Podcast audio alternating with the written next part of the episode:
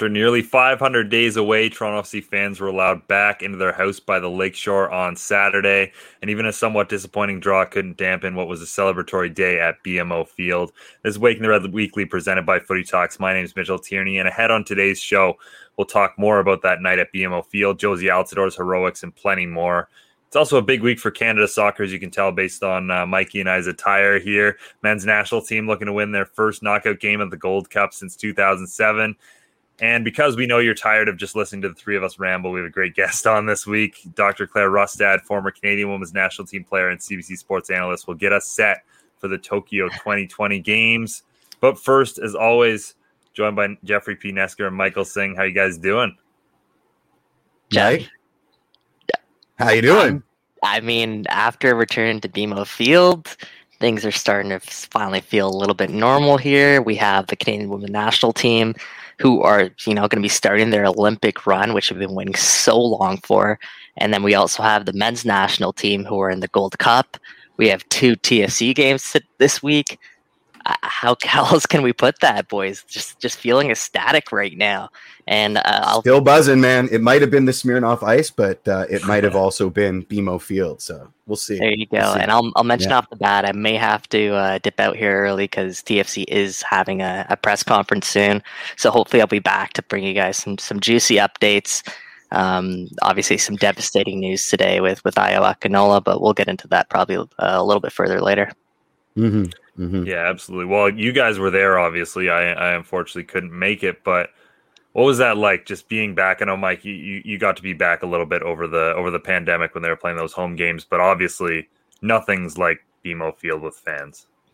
No, and you know what I forgot, and you know, criticize me as much as you want for this, but you know when you go to BMO and you rumble your feet on those the metal rafters I forgot what that sound was like. And when it first happened, I'm like, oh my God, we are back. It was buzzing, it was electric. I know there was only 7,000 and it, the stadium looked empty, but there are times where it honestly felt like a, a full house, especially with the return of Jozy Altidore, right?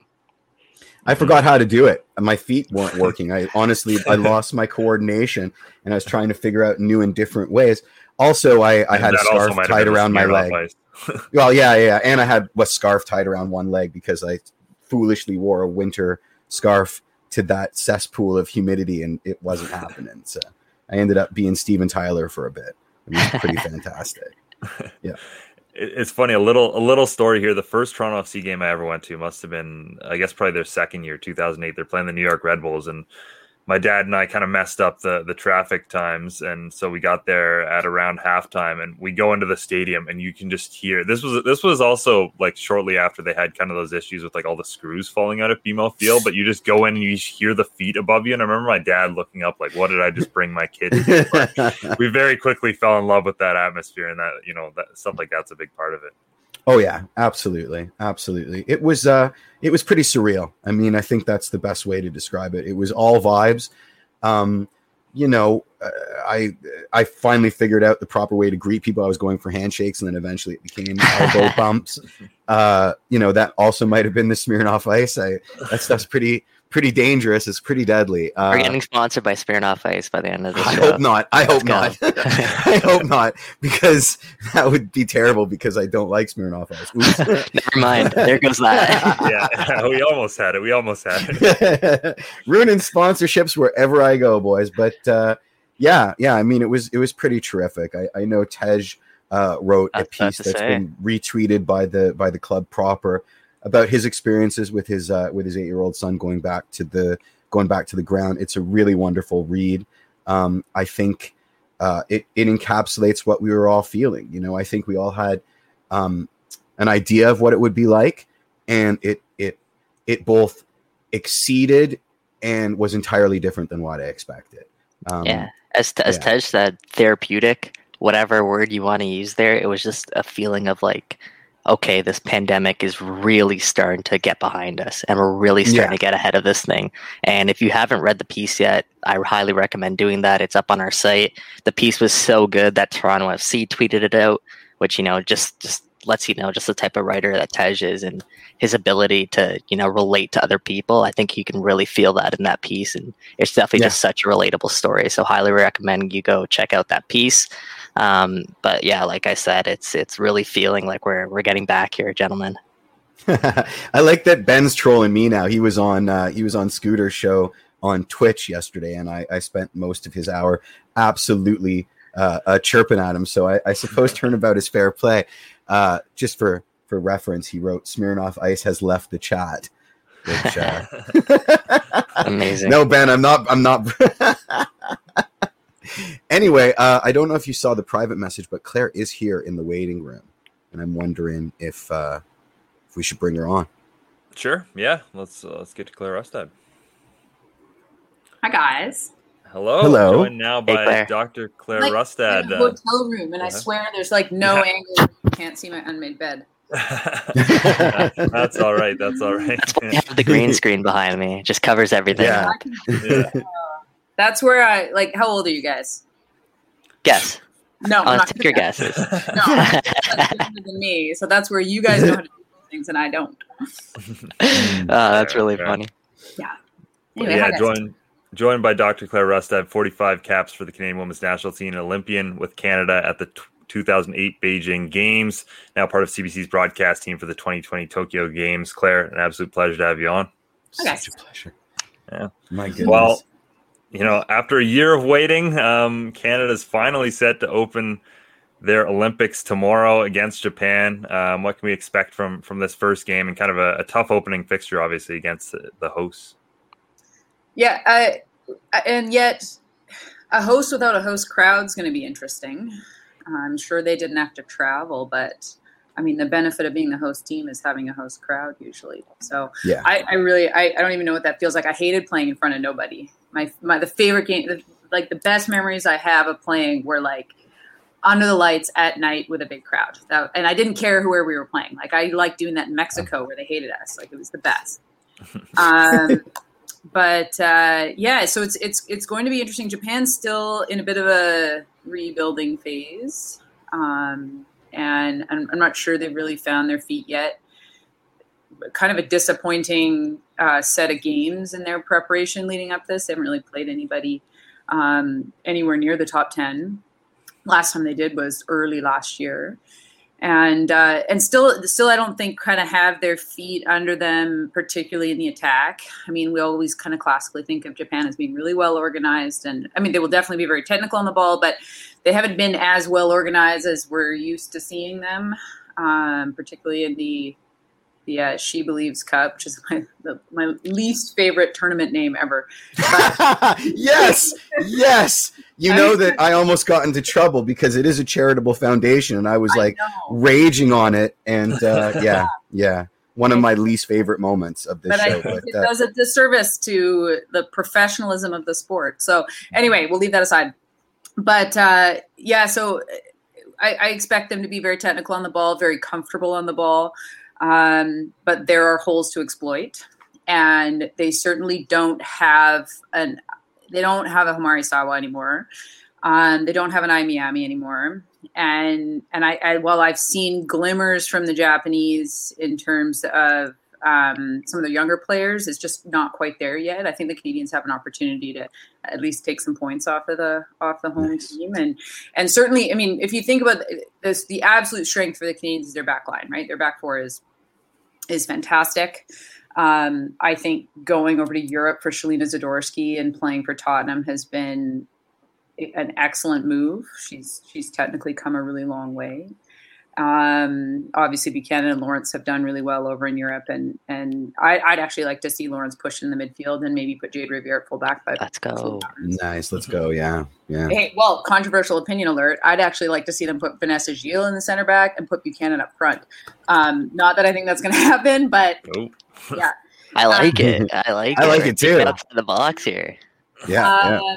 So, so that's obviously their strength. Um, certainly much more comfortable on the ball than a Canadian back four has, I think, ever been. Uh, which is great. Means they can build out of there. I'd like to see them be a little bit less prescribed building out of the back um, and a little bit more creative in the midfield, which is, I think, I think maybe one of their weaknesses is they is um, is they're not as creative in the center of the park as I'd like them to be. More comfortable on the ball. You know, I've seen I've seen some again some kind of glimmers of hope there, but but really just not as creative as they need to be if they want to be able to compete with any of really the top you know five or six teams. So um, it'll be interesting to see what happens. I don't think it's news to anyone that they have trouble scoring. that is a new is my opinion. It's it's a thing that happens.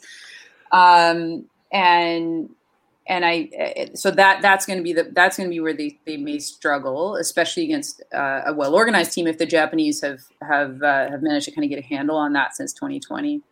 So it'll be it'll be interesting interesting to see what happens. I think the Canadians have to vary their attack. They can't just drive to the end line and cross the ball into the box every single time. Oh yeah, yes.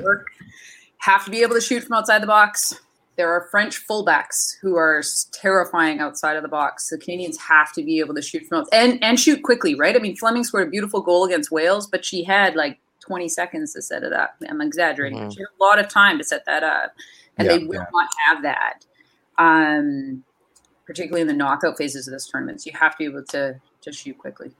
So, so Clare, on that that same note, aside not, from Christine Sinclair, all I have to say. all right, a test for you here. Aside from Christine Sinclair, yeah, where is Canada gonna get those goals from? So, um, yeah, good question. He stole Mitch's question. was it your question? Sorry, I didn't even. That's fine. Um, so uh, I'm not sure. Is my honest answer. Um, I think that the only other player, one of the only other players, really in that in that group of strikers that has real striker instincts is Evelyn Viens.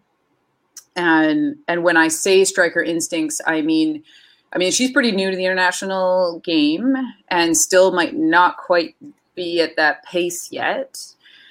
But she gets herself in positions where she gets on the end of, you know, 50% crosses, you know, kind of a last ditch cross, and somehow she's on the end of it and she finishes. And she's done that in her collegiate career and her professional career. And she started to do it for Canada against decent teams too. So um, I, I, expect we'll probably see her as a substitute. I hope we see her early, sooner rather than later as a substitute. I think if she scores, if she gets gets going and gets scoring, um, I think they'll do okay.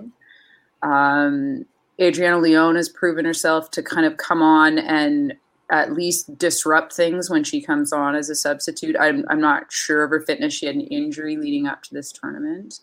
Um, so we'll, we'll see how that goes. Um, and, and I, yeah, so it, it's really, it's, it is hard to say. And I, I, I hope that some of the midfielders start to have a go from outside of the box. I mean, even just to try to, um, catch a goalkeeper off guard and uh, um, and and really try to switch things up a little bit. I, I mean, Nichelle Prince and Deanne Rose do a great job. I actually like Nichelle Prince coming off the bench. I think she um, hmm. she comes on and makes a difference when she comes off of the bench. Um, and and we we may see stuff from them, but really, like I'd like to see Evelyn Viens as soon as possible, um, and and hopefully hopefully they can find Christine's feet in the right way. I mean, she's not as fast as she used to be. Can't constantly just play balls through and hope for her to run on to them. You have to be you have to be wise in how you uh, deliver service to her. So, um, yeah, we'll we'll see what happens. I'm going to go macro for a bit because obviously, as a as a Cambridge educated epidemiologist, are, and are you reading my Wikipedia page right now? no, no, I found this on something different. Uh, and of course, uh, having helped organize the uh, the Women's World Cup in Canada, I, I wonder what your perspective is on how the players are feeling uh, in this in this wacky sort of COVID uh, situation at the Olympics. You know, uh, what what your insights would be about about how weird it must be for them right now. Yeah, I mean, like I said earlier, weird not playing in front of a crowd. Mm. Um, that that that part's a little bit bizarre. Um, Uh, I mean, I've been. I work in a. I, I'm a family doc, a rural family doc, so I work in a clinic, and I um, I work in the emerge, so I'm I'm pretty used to the weirdness of COVID protocols right now. Right, right.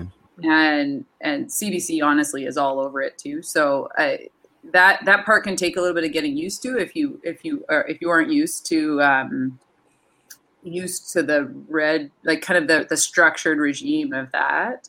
Mm-hmm. Um, but honestly, every team in this tournament's in the same boat, right? I mean, right, right.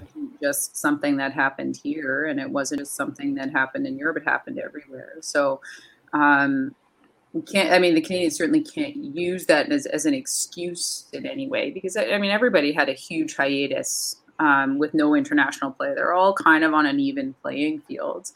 Um, I do think that Canadians sought out at least some better opponents than the Japanese did okay. leading up to this this uh, tournament. And I'm not sure if that was. I, I, honestly don't know why the Japanese didn't find anybody better to play against, but um, yeah, I think I mean, honestly everybody's going to be in the same boat, and it's going to have to be a lot about your mental preparation and how you deal with um, putting some of that regimented stuff aside and still trying to focus on your own game mm-hmm. and making the most of the times that you do have at training.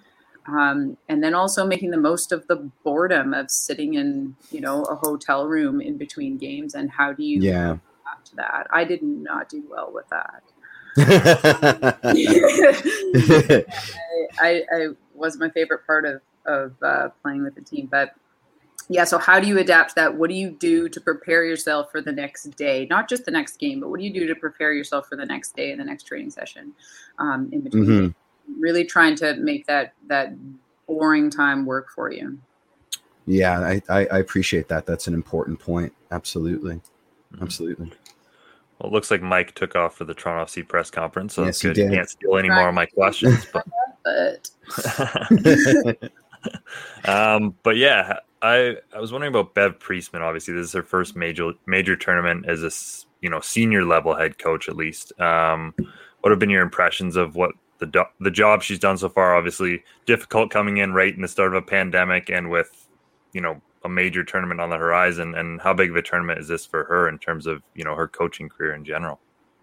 Yeah, I, I don't actually know Bev Priest, uh, Priestman personally. Um, I was a little bit I was a little worried that we were we were we were just kind of rotating within the Herdman universe when they hired her, which which mm-hmm. isn't necessarily a bad thing, but it um, it almost seemed like the team maybe was ready for a change. Hmm. Um, and and and and they hired her. I think she's done a good job. I think the, the, the, defining moment ended up being okay who's back when there was just an 18 player roster who's she actually going to choose for this 18 player roster and i know a lot of us were kind of holding our breath like is she going to have the guts to make some very hard decisions or some unpopular decisions?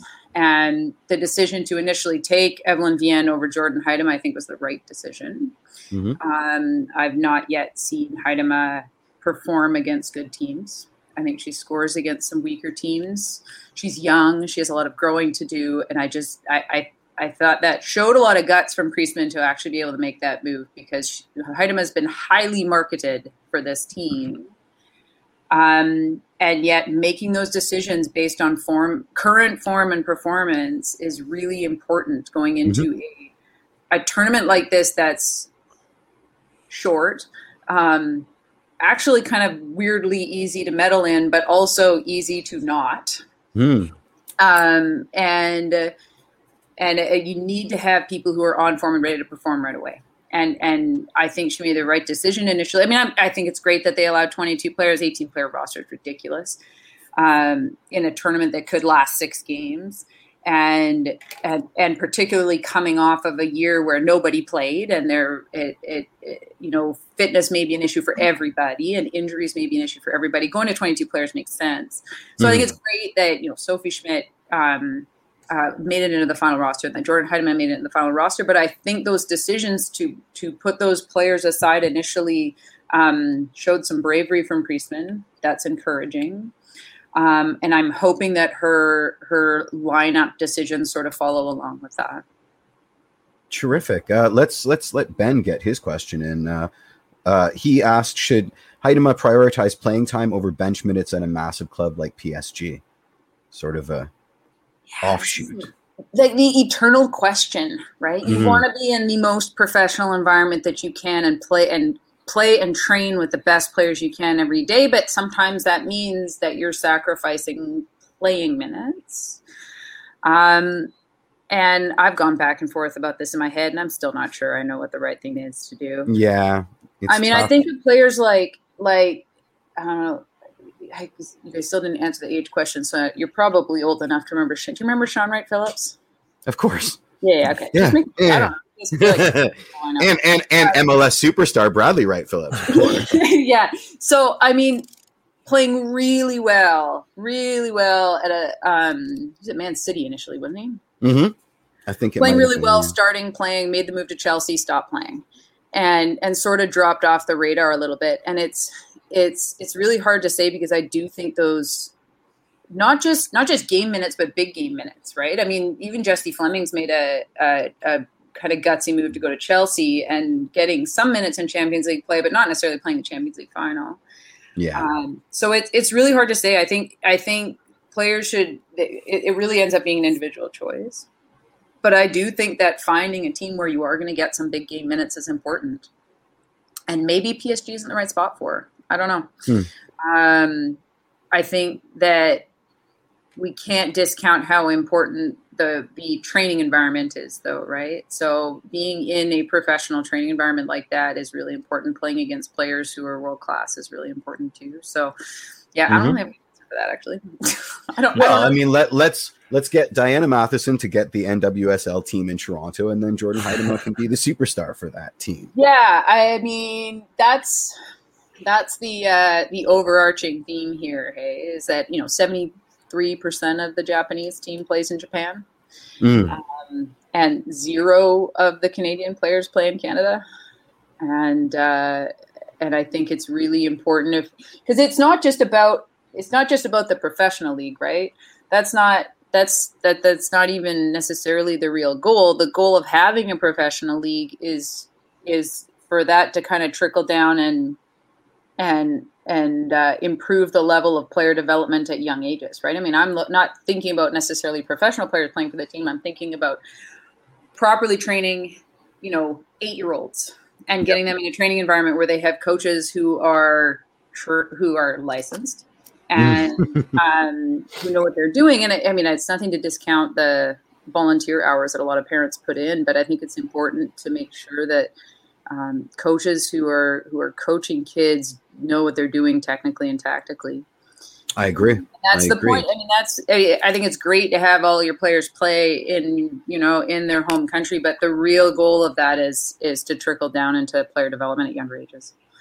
Yeah, we're seeing we're seeing that on the men's side with the CPL. I mean, three years into its existence, and I, I, I absolutely think it's long past its uh, over overdue date for for the women's game, especially with uh, an NWSL franchise in one of the big markets in Canada: Toronto, Montreal, Vancouver. Take your pick, possibly all three. It would be nice to have all three at the same time.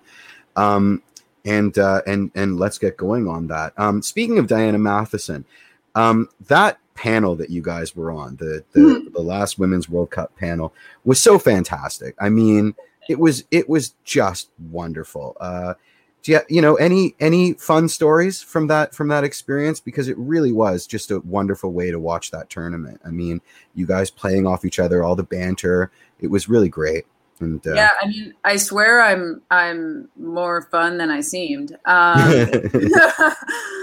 I, I, mean, you were my favorite because you oh. were you you know you were you were you weren't afraid to deliver the bad news, right? You weren't yeah, afraid yeah. to correct flights of fancy. And and as someone that goes on a million tangents, I appreciate when you know a moderator can step in and put me in my place. Like, uh, so. Yeah, no, I, I I was thinking about this the other night, and it's I mean it was a funny story that was caught on camera, really, um, because uh, it was the one day that like Kaylyn wore her hair up and these massive earrings, like they were the size of a calculator, and that's yeah. oh, they're enormous, and and she and she she's not like the she's not the most like sit still broadcaster either, right? Which is mm. which is great. It's her style. So she so she was she was kind of gesturing around, and then she turned to say something to Diana, and this massive calculator earring just went clunk onto the glass and we all just sort of, uh, everyone just sort of was like, what do we do? And Kaylyn just like kept on going. Nice. No problem. Did great with it. Yeah. It was one of those moments and I'm like, yeah, I bet this has never happened in this room before. Most of the dudes who do this. Yeah. Did she did she break the glass table or or not, no, not a problem? No, no. Amazing. Amazing. that reminds me heavy. just wasn't secured very well wasn't there, I saw a viral clip of I think it was a reporter in front of the Euro Cup and a breeze took the like just took the cup off its off its table and everybody was trying to pick it up after and it was on live television so you know that kind Those of stuff things, right yeah yeah exactly exactly eat live TV yeah. yeah. I, I, don't think I've ever seen James Duthie with big hoop earrings, so certainly, uh, um, definitely not let's let's get you out on this then, Clare. Um, the mantra, and you, have talked about this a little bit, or uh, I guess uh, alluded to this a little bit. The mantra for Canada going into this tournament is changing the color of the medal.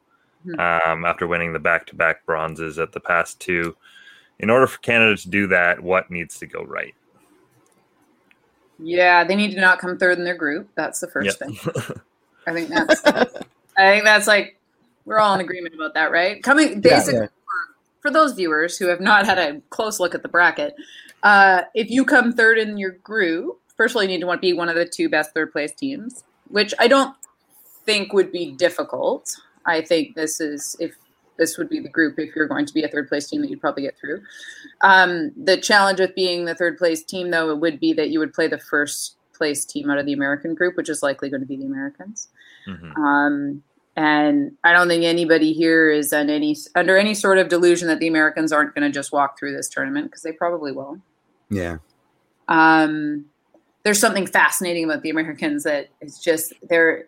I mean, people call it arrogance, but it's actually they're just very appropriately confident in their abilities, and and they have this attitude, and I think it translates to probably just like a, a, healthy but vicious level of competition and training because there are people waiting in the wings to take your place for sure.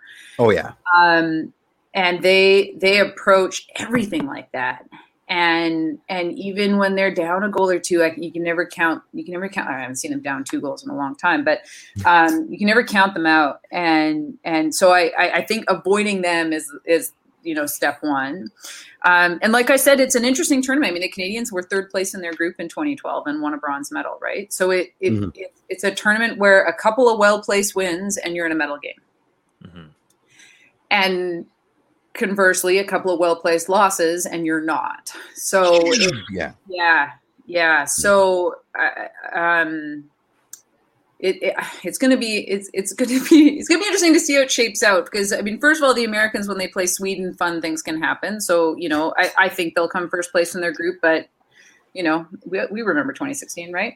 Oh, yeah. Uh, yeah and uh, and then and yet the Canadians are playing against some really evenly matched teams right I think they're actually fairly evenly matched with Great Britain and with Japan and it's really hard to see how they'll come out of that. If they come second in their group, they get flipped to the other side of the draw, which, and I am never an advocate for like trying to come second.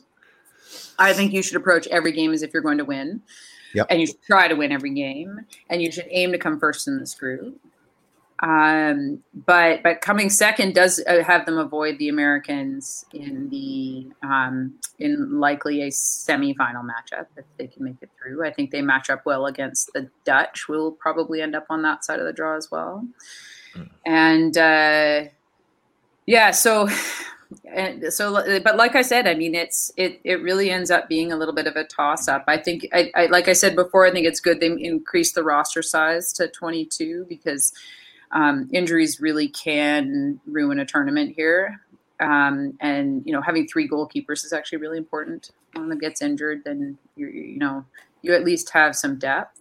Yeah, um, yeah. And I think it really only benefits teams like the Canadians to increase really the rota of attacking players. Honestly, um, so uh, I, I, have you know, I, I, I, favor their chances to repeat a bronze. I think getting to the gold medal match is uh, is a is a difficult feat. You know, not impossible, but um, but I, I think it's a bit of a difficult road to get there. And and and yet tables could turn and a, an unfavorable quarterfinal matchup could especially if they're not scoring right especially mm-hmm. if they're not mm-hmm. scoring an unfavorable quarterfinal matchup could be difficult for them so um, I I'm I'm hopeful but uh, I'm also at times realistic I think you've noticed that about me. yeah, um, yeah. so, so I, I, I really hope they do well. I really hope they find their scoring feet, um, and and I really hope that they that they push the teams that they come up against. That they really do push them. Mm-hmm.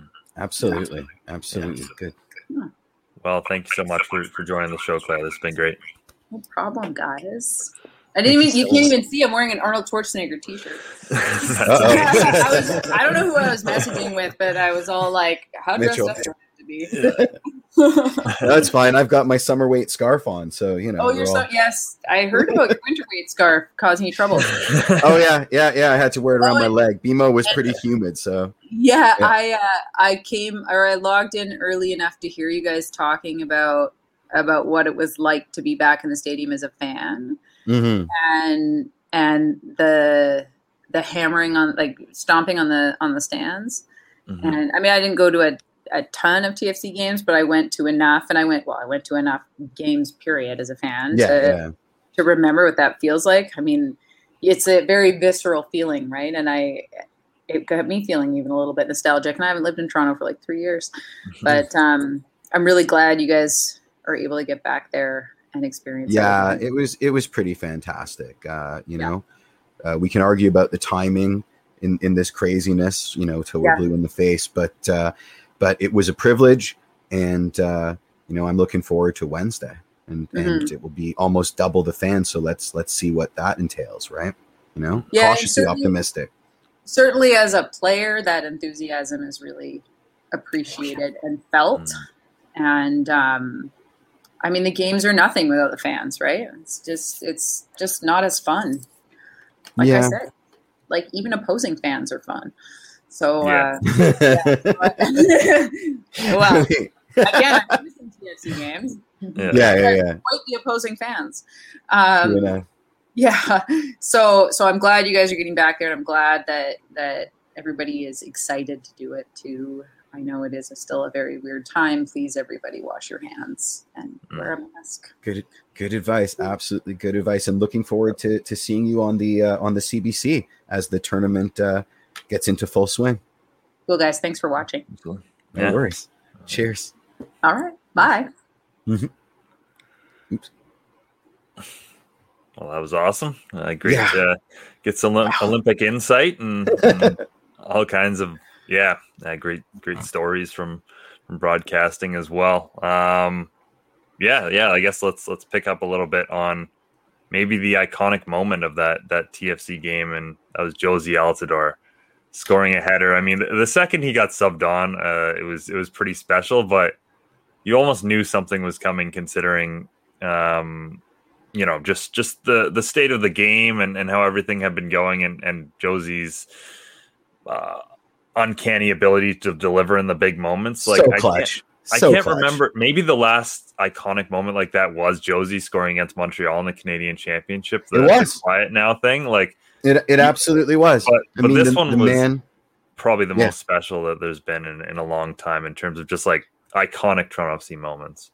Well, I mean, you know, the second the second that he was he was on the sidelines, mm-hmm. the BMO uh, the temperature in that place went up by about 100 million degrees and then once once the once the substitution board came up it was uh it was pretty special and you know uh I got to sit in uh, the Red Patch Boys section in the South End so 112 and that's mm-hmm. exactly where he ran to while he kissed the badge and did his jump celebration. I jumped so hard my Apple Watch fell off my arm and I had to go chase it, which is pretty funny because uh, the last time I was in the south end and I jumped really hard. My phone fell out of my jacket and I ended up stomping on my phone and cracking the screen. So I'm not, I'm not very good at cheering. but wow, what a vibe! Like what what what an unbelievable vibe that was. It was uh it was pretty special. I'll remember it forever. Um, some great great photographs came out of that, like the like the mm-hmm. close up of Josmer mid jump, and then there's one right when pause is just jumped on his back and and the team's about to to rush him. Just a beautiful image. Uh, yeah, I mean, you you said it right here. Moment of the season so far. How can it not be? Really? Yeah. You know. Yeah, and obviously you wish they could have gotten the three points in that game. That's the one thing. Uh, the yeah. one thing, obviously, that's the that you know is is still disappointing was that was a really strong Toronto FC performance, and they still weren't able to to pick up all three points. And we all know how much they need three points right now, as much as they can, considering mm-hmm. The slow start to the season. But I will say it did still feel like positive momentum a little bit. Uh, maybe that's just without the rose-colored glasses from being at BMO. No, but no, without question. In general, everything just felt like it was still they're still moving in the right direction, unquestionably. Well, I mean, here's my question: Do you think that was a penalty on Bones? Yes, I, I, I do okay. think so. Yeah, so do I. Yeah. Um, so we put that argument to bed. Um, mm-hmm. You know, TFC taking their foot off the gas, uh, either because they've been deflated by getting scored on early or they've been emboldened by scoring, um, is something that they've got to work on. Uh, you know, I, I, I mean, George and I, we were my, my friend George, who was at the game with me. We were watching that that Auro Nani battle the whole game long, right? Like they were they were going after each other. So, I I, I mean, they were there was some aggressive sort of tomfoolery shenanigans going on with the Orlando team, and they were goal dangerous that whole game. So to to expect that they weren't going to at least threaten an equalizer mm-hmm. I think may have been a mistake on on on on behalf of TFC, but I don't think it's on the coach. I think his subs were pretty were pretty great. I mean, obviously the Jozy sub. Yeah. Maybe maybe the the Yeferson for for Mullins, and and it pains me to say this because you know how much I love I love Patrick Mullins. Uh, uh, didn't I say Auro versus Nani? I, I thought I did. Uh, um, yeah, it pains me to say it, but that might have been in air. Um, it was in the 90th, so I mean, we're not really talking about a whole lot of minutes that that Yef missed out on. But uh, I don't know what what was your perspective on on on all of that. I mean, yeah, I think I think you hit the nail on the head when you said, you know, it's disappointing to to again see them concede shortly after scoring. Like that's it was a hallmark of the Greg Vanney best teams, right? Where if they scored first, they were winning. There, there, was no question about it. Like I think they almost had a perfect record when they scored the first goal. So mm-hmm. that that in itself, you know, good good teams get the lead and keep it. So that that's the main disappointing thing. But one thing that people have been bringing up a, a, lot in the comments since literally the start of the show is is Yeferson Soteldo and his performance and mm-hmm. um, whether or not you. Oh, you can say it, and, and also whether or not he's better than Armando Cooper. Armando Cooper, yeah. yeah. um, you know, obviously his first home performance. What were your thoughts on on his play? Because it, it, it was he's definitely quite a showman, and and you know he he's he's yeah, it was just it was just a fun fun match from him overall. One of my one of my favorite moves. I mean, I remember when we were all watching at the Rec Room, uh, MLS Cup 2019. I've yeah. never heard you scream louder than when Pause did that did that midfield dance where he just undressed all of Seattle. Um, yeah.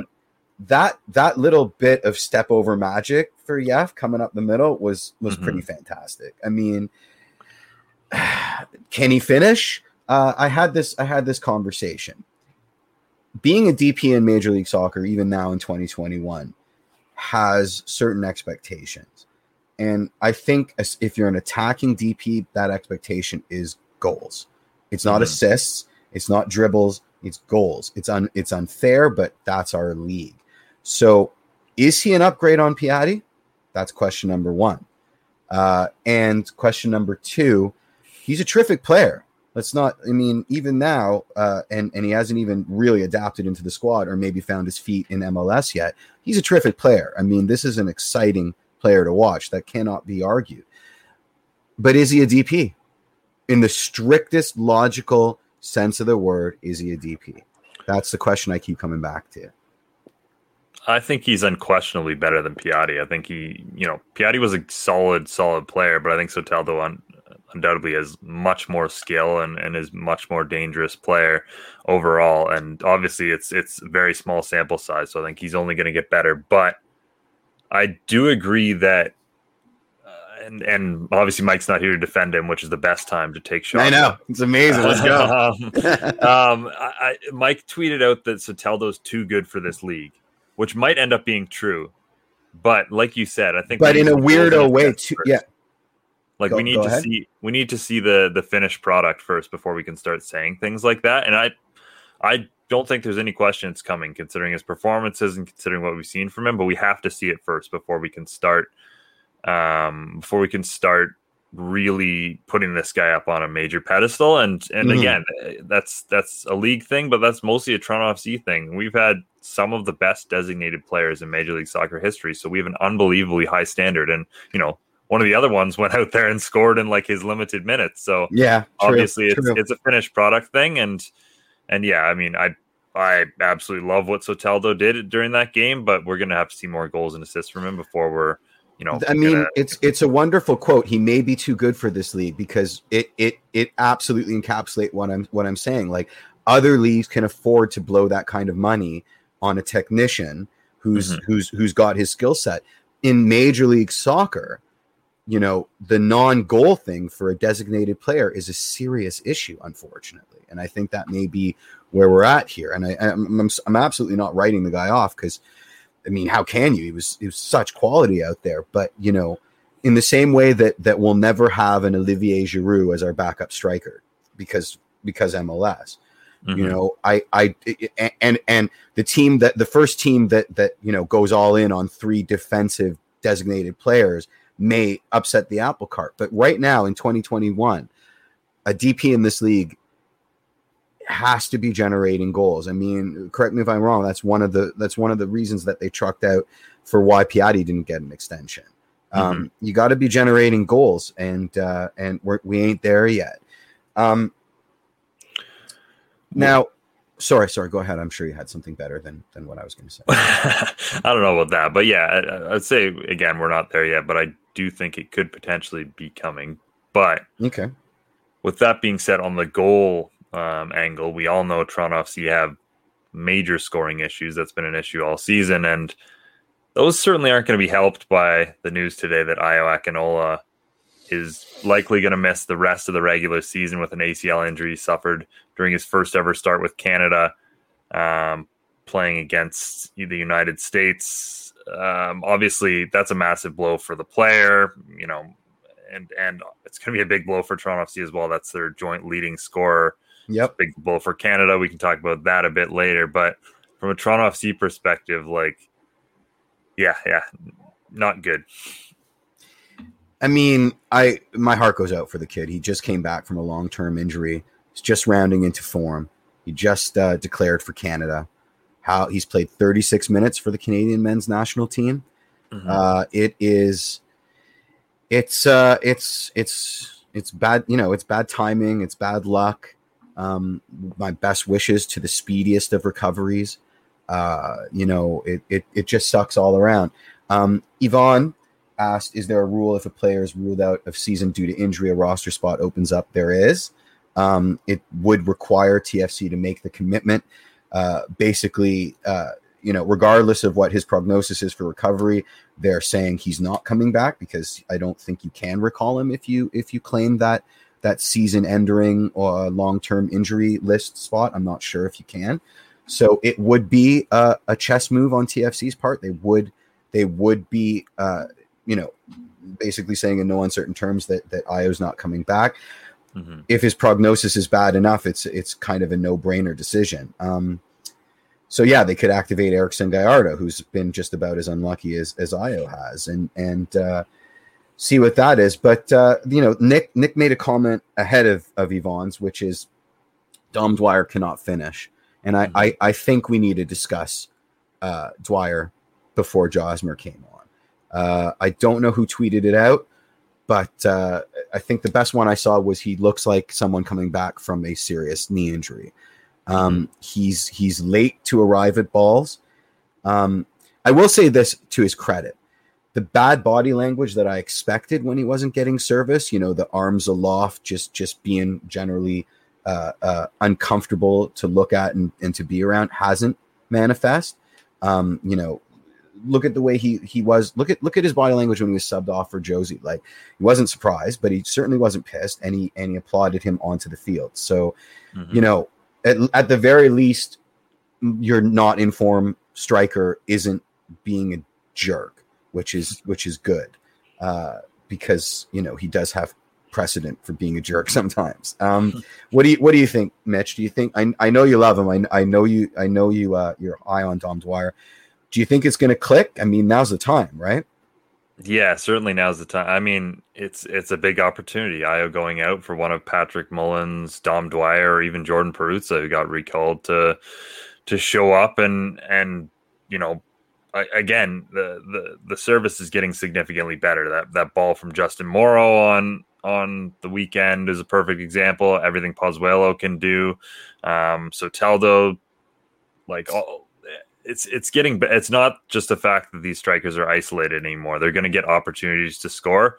One of them has to start scoring if the season's going to turn around. And and honestly, I'm not sure which one that is because none it's of Patrick Mullins. It's it's, yeah. it's, Patrick Mullen. Is it's it? Also, none of the three of them have looked particularly goal dangerous this season. So, uh, so guess. what's what's what's put on your coach boots? All mm-hmm. Do you think it's because they're not getting minutes, like consistent minutes? And they're all sort of flow strikers and they need to be out there even when they're not performing just to just to get just to get into the groove no, because at this point, I don't think any of the three of them are starting strikers in MLS, and that's why you had Ayo Akinola and Jozy Altidore there to be your starting strikers. So I think obviously best case you got to hope Jozy can can stay healthy here and, and, keep in form, and there's your guy but none of the three of those guys are are starting. so much Mullen slander in the chat. I am gonna explode. There's so much Mullen slander. Um, so okay, keep your coach boots on. Do you give Perruzza a shot? Because he's coming um, in fresh face, unspoiled. Um, mm-hmm. you know, goal machine for TFC two, right? Yeah. I mean, as much as it pains what... me to say it, do you do, does he jump right up the depth chart? Right? I don't see why not. Like I'm uh I'm always of the mentality that you know you, you, take an opportunity on a young guy because you know what you have in Dom Dwyer and, and Patrick Mullins. You don't necessarily 100% know what you have in Jordan Perruzza. So sure, there's a chance he'll let you down, but there's also a chance that he gets a run of confidence and all of a sudden he's way better than either of those two guys. So I, I think we see Jordan Perruzza at some point over the next little bit. And obviously, we've seen glimpses of with Toronto FC two and in the USL Championship of how good of a player Jordan Perruzza can be. So, mm-hmm. yeah, I don't I don't see why not giving him a, an opportunity here.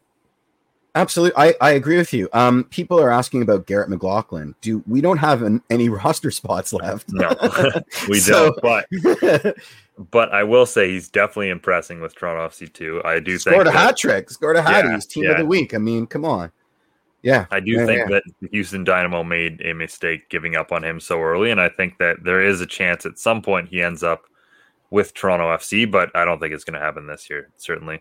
And we've got Mikey Singh back. How are you doing, Mikey? What's going on, gentlemen? What are you guys been talking about? Nothing. We've been waiting for you to come back and tell us about this press conference. So go. yeah, we just kind of sat here. Nothing. Didn't yeah, say anything. Yeah. Nothing to talk about at all. Eh? No, no. Yeah, we had a staring contest with Clare for about 15 minutes. Best interview ever. Oh man, I'm so disappointed. I missed the end of that. I'll have to go back and watch. Um, but yeah, let, let's talk a little bit about you know the press conference. I got to speak to Dom Dwyer. Um, oh, nice. And that was the first time we actually time. spoke yeah, it was the first time I actually spoke to him since he he signed in Toronto, and just off the bat, like the reason why he signed here, um, the team was training in Orlando, and he was obviously coming off like a serious knee injury and surgery. So, and with the team, he he really believed in the team. He liked the environment that there was here. So he really thought that, and his quote exactly is that it was like meant to be. The fact that he should be joining this this TFC team with with the roster and you know the the potential I guess, um, what he had there, like mm-hmm. an opportunity is the word I'm looking for, of course. And I, I, think he he sounds like he's really happy to be here.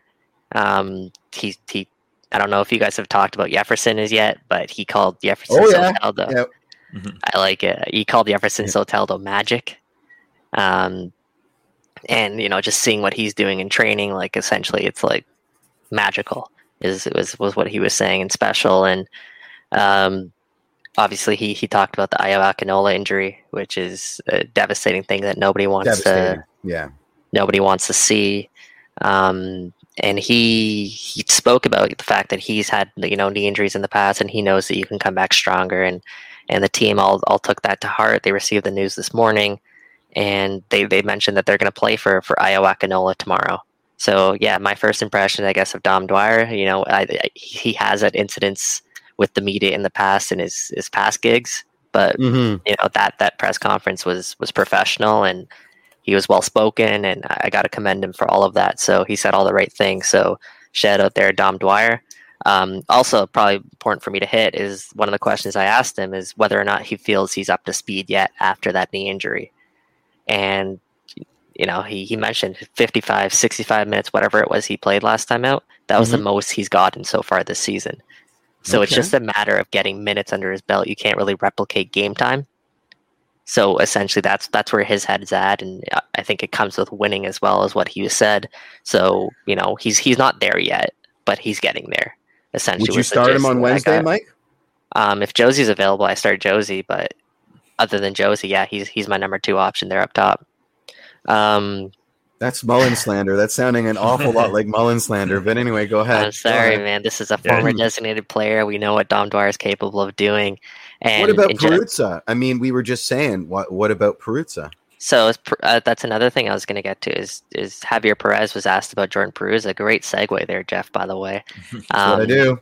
He was Not asked about Jordan Perruzza, and you know, like we've heard about Jordan, he's got this tenacity about him, this edginess about him, and um, Javier Perez noted that, and he also said that he believes Jordan will get an opportunity here with the first team, which is actually sort of a change in events. I mean, maybe the Ayo Akinola thing has something to do with it, but Chris Armas told us that when Jordan Perruzza was initially loaned out, the plan was it for it to be like an eight, nine game loan stint, have him called back, and then rejoin Toronto FC too. Hmm. But with everything that's gone on, I think things have changed, and the plan for Jordan now is for him to be in the cards. Um, I would slot him somewhere alongside Mullins in that depth chart. I think Mullins is just he has that veteran presence. You know what you're getting out of Patrick Mullins, whereas Jordan, it's it's untapped potential, and we really don't know uh, the floor there that we, would be getting with there with Jordan. even though I'm all for playing the young guns, I'm all for playing the kids. So you know when it, when the time is appropriate, absolutely, I expect him to get his runouts. But you know, with with Dom Dwyer, Patrick Mullins ahead of him in the depth chart, obviously Jozy Altidore. Um, I'm interested to see how just how much playing time uh, he does get here moving forward. Um, yeah, I think that that pretty much sums up the, the, gist of the press conference. I did ask him about um, his fullback situation because right now the only natural fullbacks on the roster with Kemar Lawrence uh, and Richie Laryea both away for international duty is Auro and Justin Morrow. And mm-hmm. you know, Justin Morrow has yet to go the full 90 minutes um, in back-to-back games so far this season. So you know, there is a question where he's been dealing with a lot of lingering injuries too. And with this game, you know, a Saturday to Wednesday game, there is question marks there as to whether or not he'll be able to go the full 90. And aside from Justin Morrow, you know, who who do you have there to kind of throw at fullback? So I asked him about that, and he said essentially was that, that they're playing to win right now. Like they, they need to pick up the three points. So reading between mm-hmm. the lines there, he's essentially saying they're going to roll back out Morrow and Auro. Um, and if you know one of them comes down with an injury and they need to make a change, what he said is you'll see us solidify that position. So hmm. you know, read between the lines. Maybe that's a center back um, going to be played at, at, that position, but uh, it's interesting to see because right now what he's looking for is stability and structure within the team. Um, and you know maybe maybe someone like a Chris Mavinga and Luke Singh sliding to the center back, something mm-hmm. like that. Mm-hmm. You know he'll have to get creative there. But what he, he also will, said, yeah. what he also said is when you get creative, it's also a gamble. And from my impressions about Perez right now, he's not a coach that likes to take gambles. No, so, he doesn't. Yeah. Um, so we'll see. You know, read between the lines there, and, and we'll see. Vanderveel. then it would be the first time he played fullback for us, right? Like when yeah. he was on the team, he was only playing center back. That would be hilarious. I'm sure he's still got his uh, his key to the weight room at BMO Field Training Ground and his one training top. So you know, there you go. Um, I wanna I wanna ask this to you, gentlemen. So Yeferson Soteldo, Jeff, to you specifically, Yeferson Soteldo. Yep. Talk to me. Do what? you think he has the potential to be the best or think, one of the best players in Major League Soccer? I think I'm gonna. It's funny that you missed our whole our whole diatribe about this, but I think I'm gonna quote Mitch's rundown. Yeferson Soteldo wears short shorts and is pretty good at the sports, which I think is which is absolutely hilarious. Um, okay, I cannot discount how he made me squeal with delight on some of his close control plays on the, oh, at the weekend. My question is this: um, if he doesn't start scoring goals, um, does that I mean DPS in MLS, ha- especially attacking DPS in MLS, come with an expectation to score goals? Uh, are we happy with a technical player that creates chances, does all the little things, has excellent co- close control, pulls you know pulls two or three defenders out of position so the rest of the guys can score, but doesn't score themselves? Are we okay with like good things? Yeah, no, they are yes, good things, but in the calculus of what a DP is, right? In the calculus I mean, of what a DP is, it's a much more string, stringent requirement, right? I'm not talking about how amazing is. I'm talking about on paper. This is what a DP is. This is what Yef is. That, that's your, a fair quote, question, Jeff. Yeah, because yeah. Your quote is he may be too good for this league, and and and that's and I'm I'm extending that to its logical conclusion, right? This league can't pay for a luxury player like that under a DP tag. Do you know what I mean? So that that's a good question, you know, Jeff. Like fair, because that's something Bill Manning and Ali Curtis kind of talked about before the season. Is they they want someone who can be capable of scoring goals at a high clip, um, but you know, encompass in all of that is creating those chances. You know, the the game is it's so much bigger than just scoring goals, right? And I think Yeferson Soteldo encompasses that quite a bit because of all the things that you talked about. You know, his ability to take people on 1v1, 1v2, 1v3, 1v4 at times. You saw the play where he he won the ball in his ridiculous. own half off a player. Absolutely ridiculous. Mm-hmm. Beat like three, four Orlando City players, showed off just how took fast their, of a player he is. He took their souls. he didn't beat them. He collected their souls. But that's and then laid laid the ball off to to Dom Dwyer for you know what should have been a goal. Mm-hmm and it's not showing up on the score sheet, are you still not happy with that kind of performance? You know, it's it, at the end of the day, like this is a team sport. It comes down to things that are bigger than Yeferson Soteldo. Um, mm-hmm. Jozy Altidore is the one who's going to be paid to strictly score goals.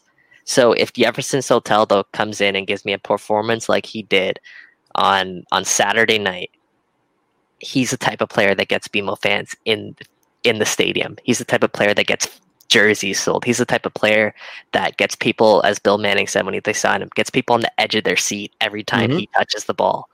And for me, like, yes, absolutely, a hundred times out of a hundred times, this guy is just turned 24 years old. He has a bright future ahead of him. I know, um, like when he was subbed off, he was a little little pissed there. Um, you know, and mm-hmm. again, like are there are there attitude issues there? Does he think he's too good for MLS? Perhaps, but at the end of the day, like so did Sebastian Giovinco. You saw the way Sebastian yep. Giovinco would yell at his teammates every time he lost or they lost the ball. Or do they even know, put stanchions on the on the sidelines anymore? because Sebastian used to kick him all the time, and they were just like forget about the stanchion. Um, it's funny because I I am getting I am getting schooled in the comments, and and the comments are right. MB4 was a non-goal scoring uh, designated player, right? Mm-hmm. You know, we we spent we spent big money on a on a six, uh, and and rode rode a, a, DP level number six all the way to the championship. So so yeah, I'm uh, you know it's just it's the language outgoing with Piatti that I think I'm stuck on, right? Like you know we want an upgrade on Piatti. Uh, he needs to be goal dangerous. They got to contribute about you know ten, maybe maybe ten goals a season. You know, not Josmer numbers, but but certainly enough to to add to the attack. But you're right. You're right. At the end of the day, what what he's doing is is is I love unbelievable. I love Piatti, but Soteldo is twice the player that Piatti was for Toronto FC. Mm-hmm. mm-hmm. Yeah. Yeah, you're right. You're right. I mean Armando Cooper though. My goodness. maybe no Armando Cooper. Yeah. All right, let's get let's get off of this before we go too far. Um, yeah, yeah, I guess we have a couple more things to to touch sure on do. before we we wrap up the show this week. One of them being the the Canadian Championship format being announced for uh, this next upcoming season. Obviously, we still haven't played the 2020 Canadian Championship final between Toronto FC and Forge FC, so we'll see when that gets uh, for July 2022. Mm-hmm. Yeah, yeah, exactly. Yeah. Um, at at any rate, though, a new format includes 13 teams, starting with a 10 team prelim- preliminary round. Toronto FC, Forge FC, and CF Montreal all given buys to the quarterfinal round of the competition based on past performance. From a Toronto FC perspective, they'll open the tournament against either York United FC or Masters Football Academy. That's mid to late September. It's now a single knockout competition and a wrap up in late October with the final. I mean, I'm pretty excited about this. It seems like a more open competition. I think finally we're seeing uh, MLS teams and, and and Canadian Premier League teams treated pretty equally in this tournament, which I think is is exactly the way it should be, based on the fact that they're both technically top divisions within Canada. So I, am pretty excited. I think it's going to be fun, and the single knockout is just going to create chaos. So I would, wouldn't be shocked if we see a couple big upsets here.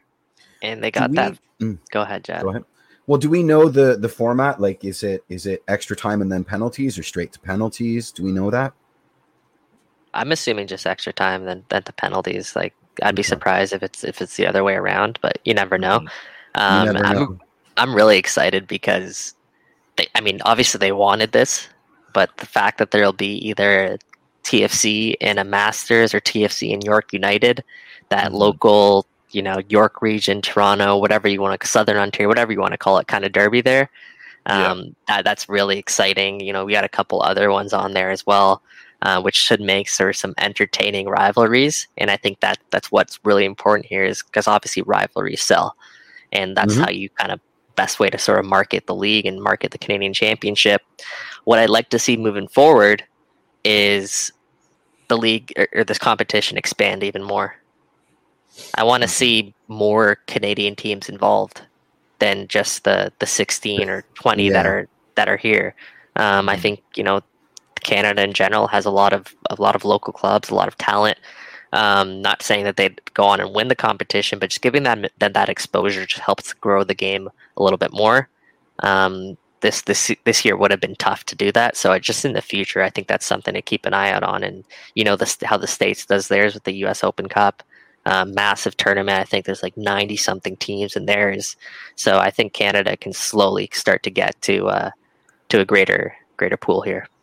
Yeah, I think that's a good yeah. point. We've seen we've seen the level of quality that you know something like a League One Ontario has in terms of the, the players that have come out of it. I mean, heck, Daniel Jebbison, um, yep. it was was playing in League One Ontario for a bunch of years. So um, there's certainly plenty of good players playing throughout Canada, and yeah, I think this is another opportunity again for for some of these guys to, to really go up against MLS teams and, and show their their abilities. And you know, some of the best stories from from the Canadian Championships in the past couple years have been guys playing against their former teams, you know, scoring yep. big goals. So I think we we might see a bit more of that in, in the next little bit.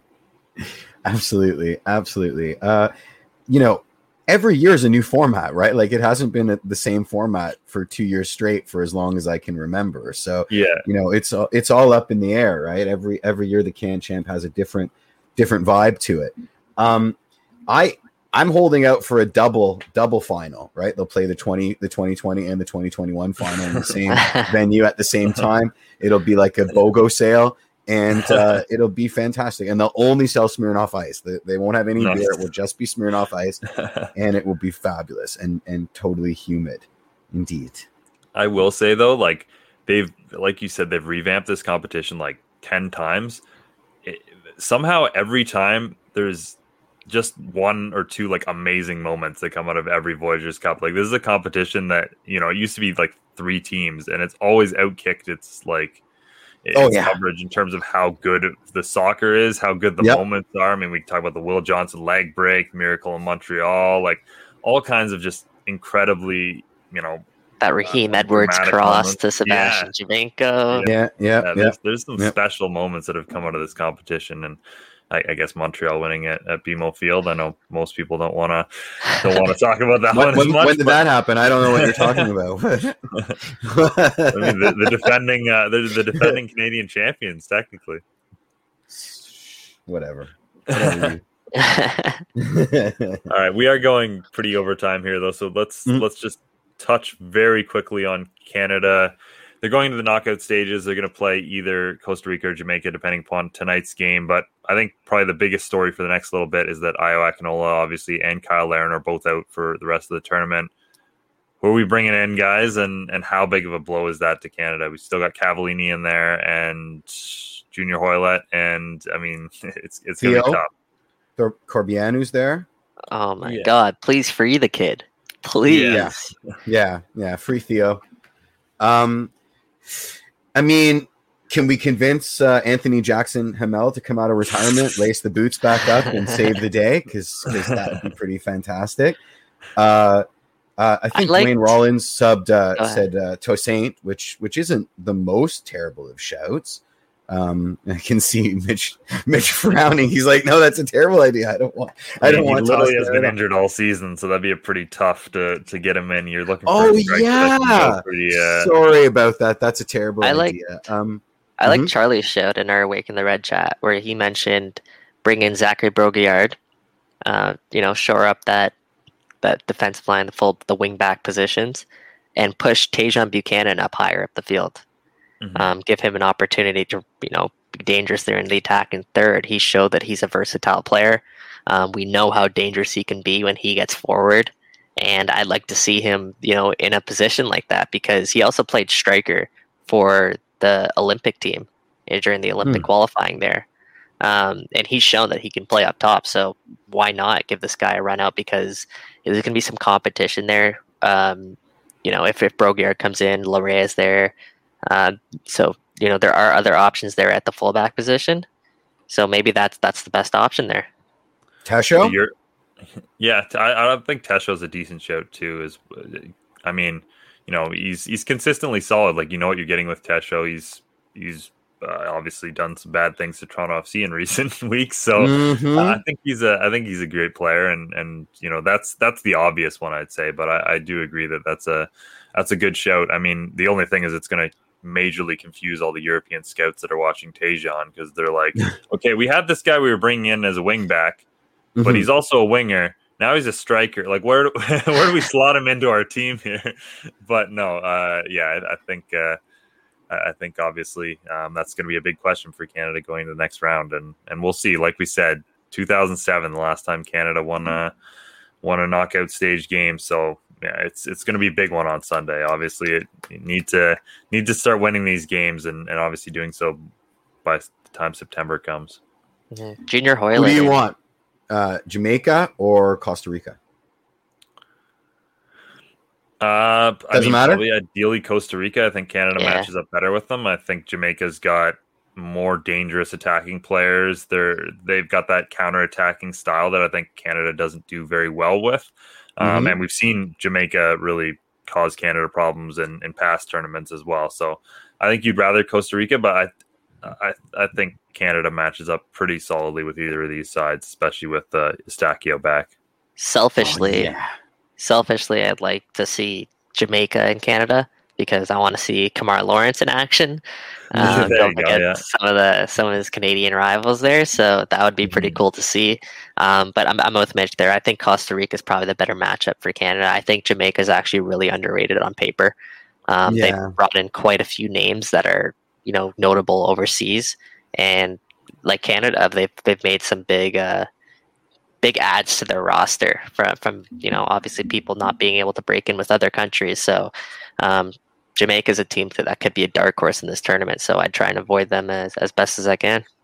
I want to say yeah. the last time Canada played Jamaica at the Gold Cup, uh, Kemar Lawrence actually scored a free kick against Canada. So I remember uh, that too. Yeah, yeah. That doesn't repeat itself. Your boy Junior Hoilett also scored a banger. So that was a that was a pretty good game for him as well. But yeah, hopefully history doesn't repeat itself in, in, in that regard as much as we'd like to see Kemar Lawrence put in some some good performances. But striker Sam Piette, think it think it over, sleep on it. Striker Sammy uh, P. I mean, Sam Piette did have a great game against the United States. We'll say that, but yes, um, yes. Yeah, I don't think we're going to see um, based on maybe stature alone. Sam I have a feeling. I have a feeling they'll be leaning heavily into both Lucas Cavallini and Junior Hoilett here. Mm-hmm. Yeah. And I don't I don't yeah. know if even if someone like a Tesho gets brought into the side, just how much minutes they'll get moving forward. I think this hmm. is a tournament Canada wants to win, and, and those two are their best options up top. So another thing is I wonder if they'll they'll tweak their formation a bit. You know, come away with from the, the two strikers, perhaps go with Osorio as as a false nine, almost behind uh, behind one of Junior Hoilett or Lucas Cavallini. Uh, just something to keep an eye on. That's a good mm-hmm. show. Yeah, well, yeah we've absolutely. seen Junior Hoilett. Yeah, We've seen Junior Hoilett and, and Cavallini play together for, for Canada before against the United States, and that, that went pretty well um, in, in, terms of them coming on late and, and scoring that late goal. So, true enough. Um, yeah, true definitely enough. a bunch of, of, permutations to watch for going into uh, going into that that knockout round for Canada. We've got the Olympics coming up. Toronto FC play at home again tomorrow against the New York Red Bulls. So many exciting things to to get to over over the next week. So um, yeah, definitely, definitely excited for to watch all of that. Another busy week of soccer, but we'll, we'll wrap up the show there. Huge thank you to Clare Rustad for joining us and and you know getting us set for the Olympics. Um, some great insight there. Thanks to Kevin, Sophia, and Edwin from Homestand Sports for making the show possible. And as always, thanks to all of you for listening, chirping Jeff, watching, interacting. um, on behalf of Jeffrey Pineski and Michael Singh, until next Tuesday, let's go Canada. Cheers.